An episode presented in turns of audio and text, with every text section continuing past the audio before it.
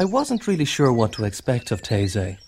Oh, I'd heard of the large numbers of young people, the tented village, the endless queuing, and the cold showers.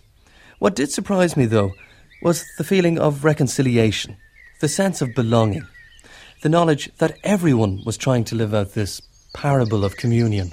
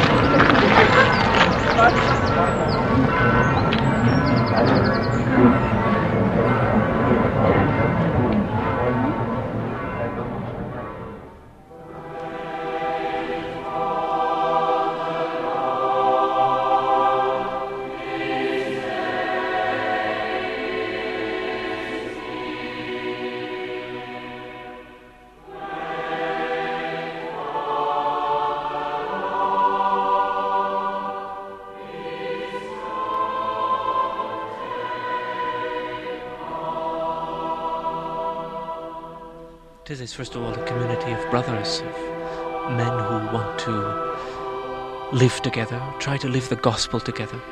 I think that was Brother Roger's intention when he started Taizé in 1940 during the war. He had thought a lot about monastic life, studied the rules of several different communities, and, and he thought there was a relevance of community life for today. He didn't know exactly how it would take shape, but he imagined a group of men. He thought maybe a small group, 12, 15 people. He didn't think there would be more uh, just that number of people from different countries, different denominations that would try to live a kind of parable of community, try to live reconciliation every day.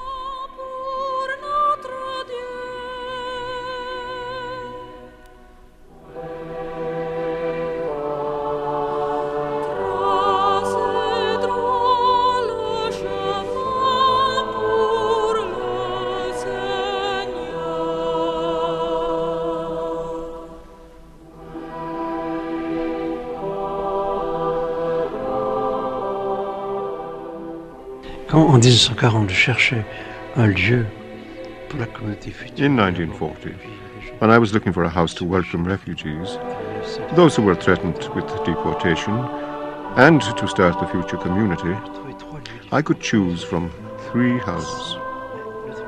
This house had been abandoned many years ago. It wasn't expensive. The land and some of the surrounding buildings had already been sold. I learned that those who were selling were going through a very difficult time. They were living quite poorly in Lyon. I understood that they had a son who had my name, Roger, who left them one day with others and never came back. His parents were full of despair. They left and went to live in the south of France. When I learned that they were completely without means to subsist, I invited them back to live at Taizé. We thought, we will take care of them. When the former owner, Comtesse de Brie, saw us wearing white robes, she said, I have a letter, an old letter that I must find. She went and found a letter written in 1923 by a Benedictine nun from Dourgne in the south of France. Yes, eh, she didn't know her, but it was a tradition in her home to correspond with someone in a monastery. Her mother in law had done the same. On the 25th of January 1923, this Benedictine nun wrote to her I had a dream. I would like to tell you about it. I dreamt that in your house, which I have never seen, there was a community of men wearing white robes. And I saw the prior as he was coming out of the church. He was thin. She described him. And she wrote, He looked like your Roger, uh, the son that had disappeared. I thought, uh, it's a nice dream. And then one day I was traveling through that part of southern France, and I went to that monastery.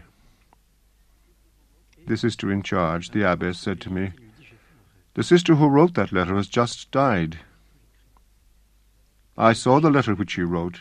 I had it sent to her in advance. I hope you have taken it seriously. She said, For us, it's an important dream. She had the dream and wrote the letter seventeen years before you were ever at Taizé. And I thought, I'm willing to think it's an important dream. Almost every boat, every bus.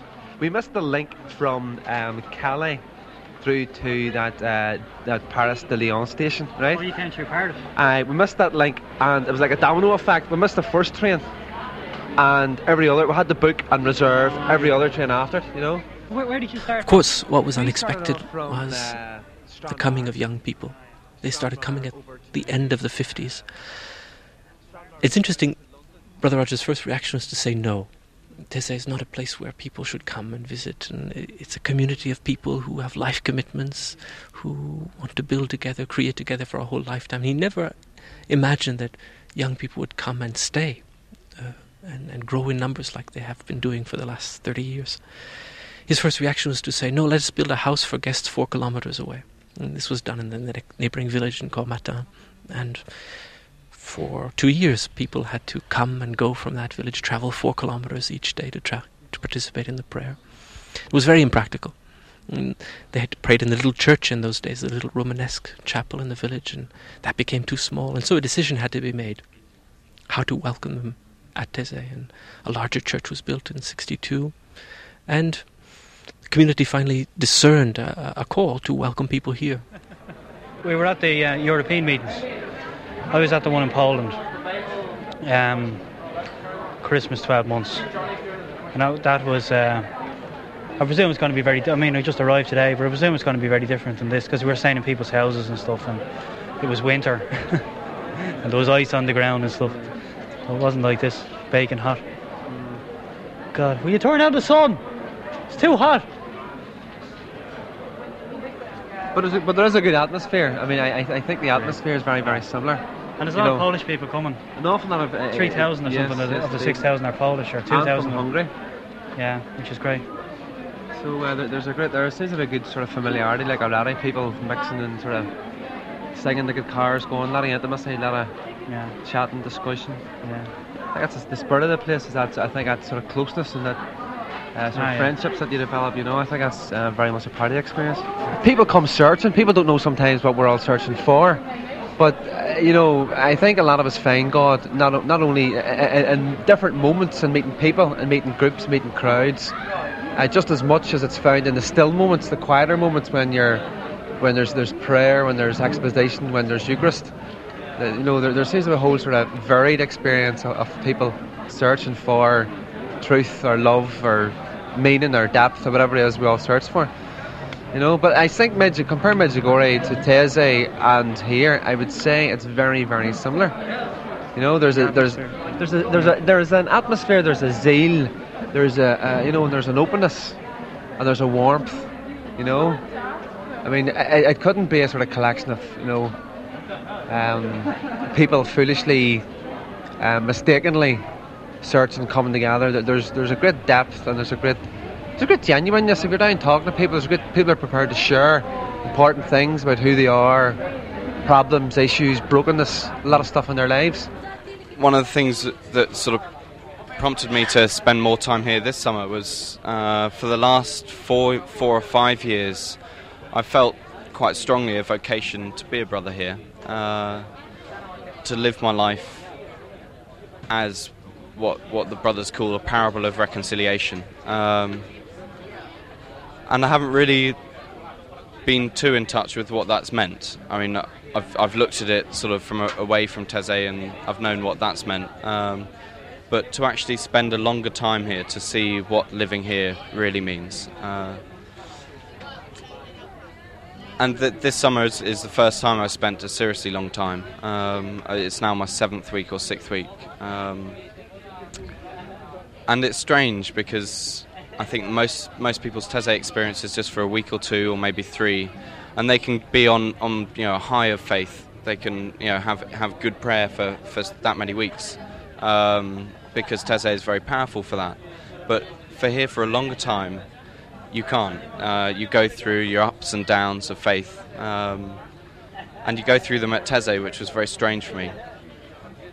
And all this sort of day to day living, the reality of, of, of, uh, of possibly doing this for the rest of my life, made me really think again about my vocation or, or, or, or search again. And from that, uh, a few weeks ago, I've started to feel a bit more that it's not necessarily the brothers at Taizé. Having said that, I don't know where my vocation leads me. Um, I'm still open to the possibility of, of here because all those reasons are very much sort of reasons to do with me. Um, and I do know that it has to be of reconciliation for my life. Je pense qu'il n'y a pas un message de I don't think there is a message of Taizé. What's essential for us is to live day after day with men, my brothers, who have taken lifelong commitments in the community to live out the reality of reconciliation. And because we are not alone, many young people are with us for the prayer. The important thing for us is to try to understand what these young people are searching for, to listen to them, perhaps to ask them one or two questions in order to help them continue their searching after they have left. But the most important thing is to prepare the ways of Christ Jesus, to prepare them for others, not in order to make them join our community, not at all, but in order to help them find ways of listening to others themselves, to understand, to never make others captives of themselves, but to make them free, uh, to say yes or no to the calls of God, of the gospel, of Christ. Uh, you must count the cheese for when the cheese runs out, yeah? And for who does not take the cheese. You must count every number for those who don't take the cheese. And afterwards, I will ask you how many people have not taken cheese. Yeah? It's, it's only normally 15. Because that way we know how many people are at Taizé. Because if we don't know, we get it all wrong, yeah? Of course, to welcome so many people uh, every week is an enormous amount of work, and we could never accomplish it alone. Uh, but in the mid 60s, a community of women came and they said, We see that you'll never manage alone, and, and we'll come to help you when you have lots of people. And, and so they originally were to come for three weeks, and they've stayed. They, they've been here for 25 years, and they have received many vocations, and they help coordinate the work of, of welcome with us. And uh, we're also helped by a group of volunteers, young people who are here for a year or so from all over the world, people who give a year of their life. They, a year they want to spend searching for Christ, for their how to how to follow Christ uh, today, how to live the gospel today. That's the question that most of them have, and they want to live in a place of prayer and reflection, and at the same time have responsibility. and And they are the ones who you'll find at the welcome on Sunday afternoon, and in the kitchens, and and putting up the tents, and cleaning up, and and coordinating all of that work. But really, all those who come participate in the work in some way or another, giving out the meals, or working in the kitchens, or cleaning up. Um, we help with the running of the community. Um, some of us stay for, most of us stay for six weeks, some, of us stay longer. It's a good way to um, get a sort of behind the scenes look at the way the community's run. Because it, it's a mammoth task of organisation. I mean, the kitchens, you know, you've got feeding 6,000 people. I don't think it's, it just, it just doesn't seem possible. And yet, you know, we manage, what, there's five of us in here at the moment, cooking for 6,000. It's hard work, but it's worth it. The routine at Taizé can conjure up many images in the mind. One of the first things I noticed on my arrival there were the huge queues at meal times. I immediately thought of famine stricken Ethiopians standing in line, sometimes for days on end, in the hope of getting some food to eat. Although the food was similar, the difference was I saw no skeletons, no starvation, and we queue three times a day. Thank you. Thank you. A big feature of Taizé course here is the, the simplicity of the lifestyle, the simplicity of the food, uh, the sharing out of the one basket of bread, literally of bread. Um, that's you know organisation around service, pe- group of people taking on to to serve the, the others by, and everybody cooperating and all that kind of thing. So I, I mean I I'd never had the idea that it was something like a concentration camp. It's more in that more positive stuff of um, of people uh, queuing up um, to to kind of share from a common bread, that kind of thing, and a very simple food as well. It just that sustains us well enough for what we're doing. Um, it's very different from a supermarket queue. You know, it's very different from the queue, a, car, a cars for a petrol station. It's a different sort of queuing. You know, we're queuing for social welfare. It's a very different sort of queue than that. Um, it's much more joyful kind of queuing than, than, than that sort, the other sort, which I suppose we're more used to. Joy is present in all aspects of Taizé life, especially at night when young pilgrims come together around the campfires and experience a variety of cultures. Um, it's, it's, a great atmosphere here in the, um, in the evenings. People join up, up in groups, it's, um, singing and dancing. Like you'd have the Spaniards playing Spanish music and dancing flamenco, and then of course the Irish playing their the great old Irish songs. Our problem is we, we need a guitar. I mean, there's no problem us going down there just sitting around looking at each other. We need, if you're going to have an Irish evening, you need to have a guitar. You need to have music and cracking Céilís and all that kind of thing. And we can't be going diddly eyed low. Can you go diddly eyed low? go diddly eyed low. You need alcohol for that. You need alcohol. You have to queue for an hour to get alcohol. But queues are good. Here's Eilish. Eilish, have you got a guitar anywhere? Um, I'm in the discussion group. It's very interesting. There's um, two Czechoslovakians, and they're both handicapped. And they've been telling us a lot about what it was like to be handicapped in a communist country. And there's um, a Danish fella, and there's three Swedish girls, and who else? There's some people from Belgium. So it's been very interesting hearing all the different views. Um, and they give us some guideline questions on an introductory talk that we have in the morning, but we don't necessarily have to stick to them. They're just for opening up, you know. So we've been hearing a lot about what life is like in the different countries. Life in South Africa, you know, is much more difficult for the young Africans. So um, about Taizé, it's really something new and something different to me. You know, it's like uh, is like um, a world on its own. When I came here, I didn't expect what I have found here, you know, especially the mentality of the young people. They are much more open, you know, to Africans, and they are free, you know, and they have a desire to reach out to know more. Comparing them to young people of South Africa, the, the white young people, is really different because for them sometimes it's difficult to mix with them. We have formed um, uh, youth groups in churches, and we have tried to to create you know, a friendly relationship between the the Soweto young people in, the, in, in Johannesburg by twinning ourselves with their youth groups. But it's difficult, I think, for them to really accept us in a more brotherly way. It's coming, but it takes time. You know, to be holy, the word holy, uh, when when I first hear this word, sometimes it's, it's as if it is something very extraordinary or something very special. You know? Yes, it's special, but it does not have to be something very big to be holy. You know?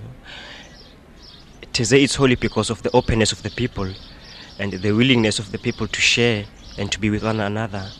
Uh, and for, especially the common prayer, you know, praying together is something very, it's something very unique because it shows um, brotherly love and, and a Christian unity.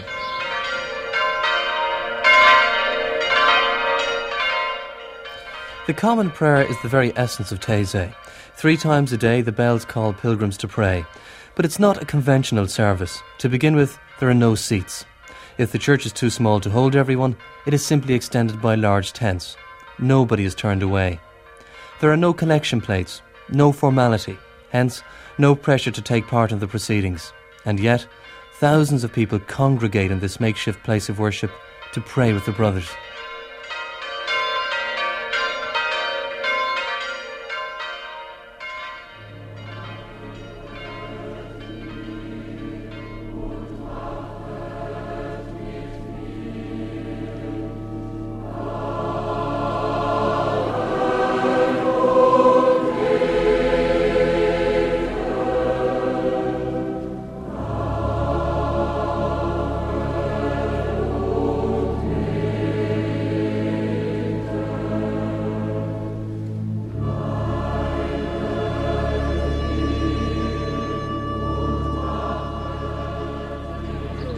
The, most different thing about being at Taizé is the stillness and the community and, and the sense of calm that you get in, in the prayer meetings.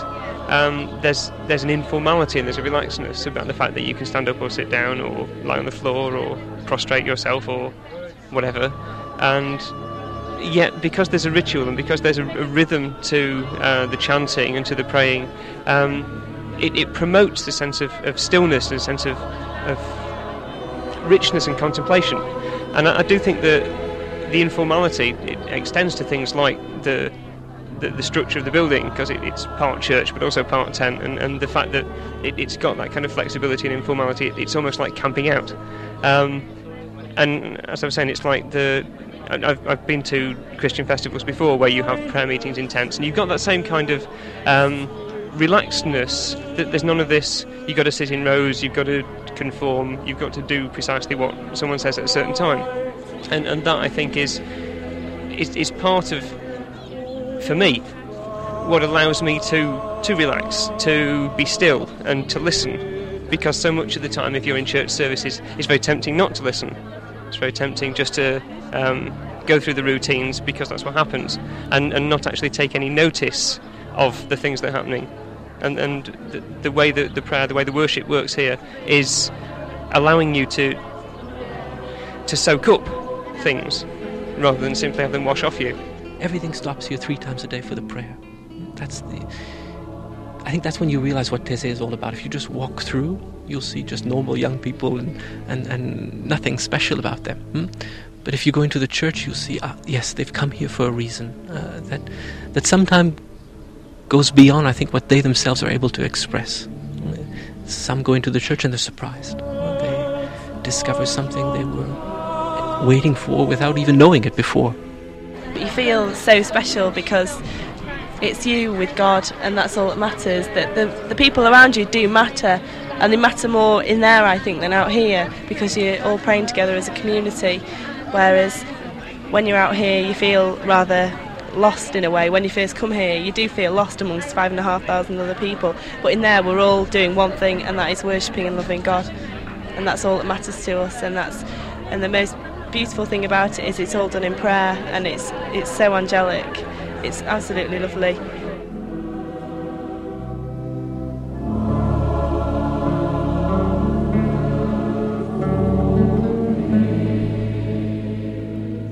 Living conditions at Taizé are very simple. People share barracks and tents. If you're lucky, you have a mattress. And if you're not, well, there's only one way of appreciating the ground you walk on by lying on it. As a media person, I was given a special treatment and was allocated a room in El Abiodh, a house run by nuns who live according to the order of St. Ignatius of Loyola. They've been in Taizé since 1966, looking after the sick and helping the brothers welcome people to the community. My room was very basic a single bed with a desk lamp and a table. Compared to the rest of the camp, this was luxury. One of, one of the, the girls in the group is, is sick. We found out last night from her sister that um, running a, a, fever, temperature, and she's in here in the El Abiodh, the, which is the infirmary, uh, where the sisters look after those who are sick and, and disabled. Um, so I, I, dropped by to see how she was doing this morning, and, and she has um, tonsillitis, so she had to go to the doctor to get um, the uh, the antibiotics, which they don't have here. So I just getting the address of um, where we send off for the insurance for the 200 francs for the doctor's bill. 200 francs, what's that? 20, 20 pounds? Oh my god, 20 pounds. Jeepers. Well, that probably includes the chemist fee as well. But however, uh, she, she's fine. I saw her heading out the door. She can walk anyway. she'll be fine. Um, but it's a nice place here. I must get sick myself. It's actually it's lovely. Everything clean and hot water and lovely uh, cooking going on down there. So anyway, back to the tents. Thanks very much. See ya. Bye we're just leaving the El Abiodh now. We're coming out onto a public road which runs between two local villages, one of which is Taizé. I can't remember the name of the other one. And on my right, there's there's a a camp of tents, which um, is on the side of the hill. I can I can look right across at the the valley, the wheat fields and cornfields and forests. Lovely scene over to the west, now to my right there. And the the trains run along at the far side of the valley. You can see them every so often, booting along, very very fast. As we come down, then on the left, there's in where the bunks are for uh, the lucky ones who are lucky enough to get bunks. The barracks. That's where I'm staying. Uh-huh. Uh, and also we passed the exposition shop where you can buy um, all sorts of different souvenirs. And here's a man who I think has been doing some shopping. Hello. Hello. Have you been buying something in the shop? Just a few postcards. Postcards. A good life for postcards, isn't it? That's never too late. the last day we'll do for send mine. I'll be home before them. You'll be home before them. Some place. Have you been in there? The No, I haven't, no. Yeah, some place. That's what they look after all the disabled folks and. Uh, There are a lot of them around here, aren't there? Yeah, there are. Yeah, yeah. Yeah. You, you mean you start to complain around here the first couple of days? We were complaining a lot about the heat and about the food and. Right. You look around you then you see so many disabled people struggling along on crutches and in wheelchairs and. It's a lonely life around here. I mean, we find it hard, but God, they must find it so much harder. Uh-huh. We don't have many problems, do we? Yeah. Just irritations, really, I suppose. people sleep in dormitories. We've wanted to build very little, not to become a we not to become a big organization. We've built some dormitories and put up lots of tents, and I think we'll keep it that way. We've we've rented also a few places for adults in some local re- local villages, but uh, we don't want to build. Just just the just what is needed to welcome people. And I think the simplicity is part of Taizé also. It's uh, it's part of the it's part of what makes it possible to be together in such a joyful way. When You're, can be yourself simply, and in the discussion groups also, when people after the Bible introduc- introductions, when people break up into small groups to share, uh, it's not a discussion on ideas. It's not a debate. It's it's just sharing something about your own life, what you have understood, uh, what you are searching for. Okay, well, so far, what have we seen? Um, we've seen that there are similarities and differences between the two texts in Isaiah. Um, the first one saying that he is of royal descent, that he will be a king, and it was very forceful language. And here you have now in, in chapter 42. I spent a lot of time doing the Bible group, what we call the Bible group, and this is a very important part of the life here. Uh, because when all of these people come from very different backgrounds, different churches, and so on, we want both to start with the thing that all Christians have in common, which is this God's Word, the Bible, and also start with the roots of our faith, because uh, many of them come don't have a lot of formation, and so the important thing is to go back to what are the roots? What does it mean to be a Christian? What does it mean to be a believer in God? And it's this book, the Bible, which everyone knows, uh, which is found in every hotel room, and yet people don't perhaps really know what's in it. So we try to bring it a little bit to life here uh, in a very simple way each day to give an introduction of about an hour, talking about different aspects of Scripture. This year we I talk about the Holy Spirit, the angle of the Holy Spirit, and then give them some Bible text to read themselves and some questions to try both to help them to understand the texts but also to apply it to their own life, not just to, to do a reading uh, uh, as a historical document, but to say, how does this message, how does this message of God's love for us, of God's presence to us, how does this affect me in my situation today in my life? I find it different. Okay, I study the Bible during the year in the course that I'm doing, but it's a more intellectual sort of study. Here, you get a, a piece of text, you're told what sort of context it's in, and you're asked to discuss it in a group with other people. And you get a variety of different opinions. You can agree, on some points, but you may disagree on others.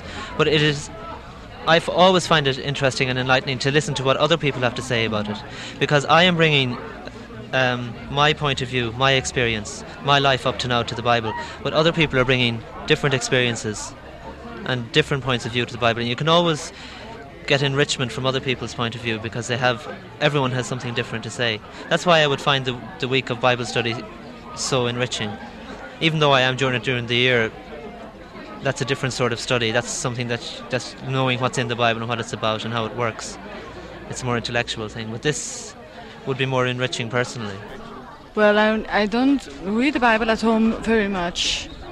And for that reason, I choose Bible introduction and Taizé because it helps me a lot to learn more about the Bible, about the text, about the life of Jesus Christ. It helps me also at my work. I'm an educator. I work with speech defected boys from 14 till 18 years old. And it's not easy, so I'm when I read Bible text, when I pray and when I enjoy the silence, it helps me to put courage on it, to go on with my work. Because the last few months there were very lot difficulties in my group. I think the theme of the meetings here has always revolved around those two realities uh, an inner life and human solidarity. At the same time, we've never wanted to create a movement that would have the name of Taizé. Uh, we always felt that young people were called to welcome them for a week and then send them back, send them back to their neighborhoods, to their local churches, that they be able to find ways to continue there. And we tell them that. Don't don't form a Taizé group. That's not the important thing. But try to find out ways of continuing a, an inner life and ways of solidarity where you live. En écoutant des jeunes tous les jours, je me dis il est très important. Listening to young people every day, I often say to myself, it is most important for young people who come here to know that it's up to them to discover what they must discover. We can do very little. We always want to be profoundly honest with every young person who passes through, and never force something on a young person's conscience or sensitivity. On the contrary, to give each one that certainty that they will never be used here. That Taizé is a place where you come to for a week, from Sunday to Sunday, and after that, it's up to them to continue. Taizé affects people in many different ways. Evidence of this is in every parting glance. The common prayer, the time for reflection, and the sense of belonging is what touched me. I write you a letter.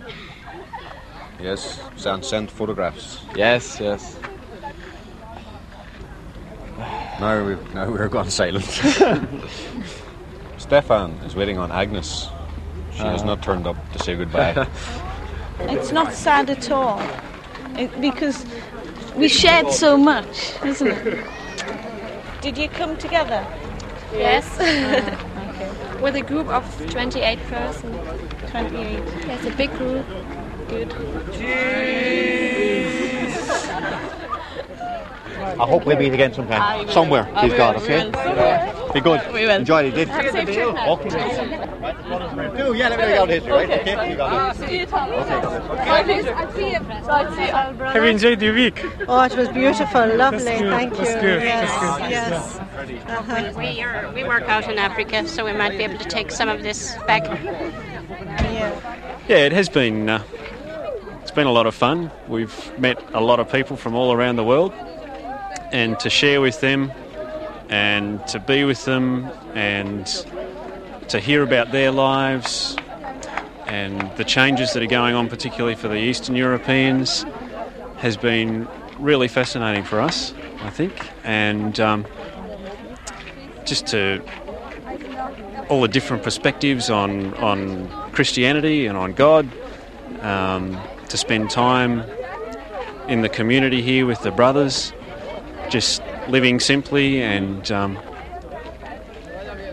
sharing with everybody has been yeah, it's been fantastic. It's been a lot of fun, and I'm really sorry to be going.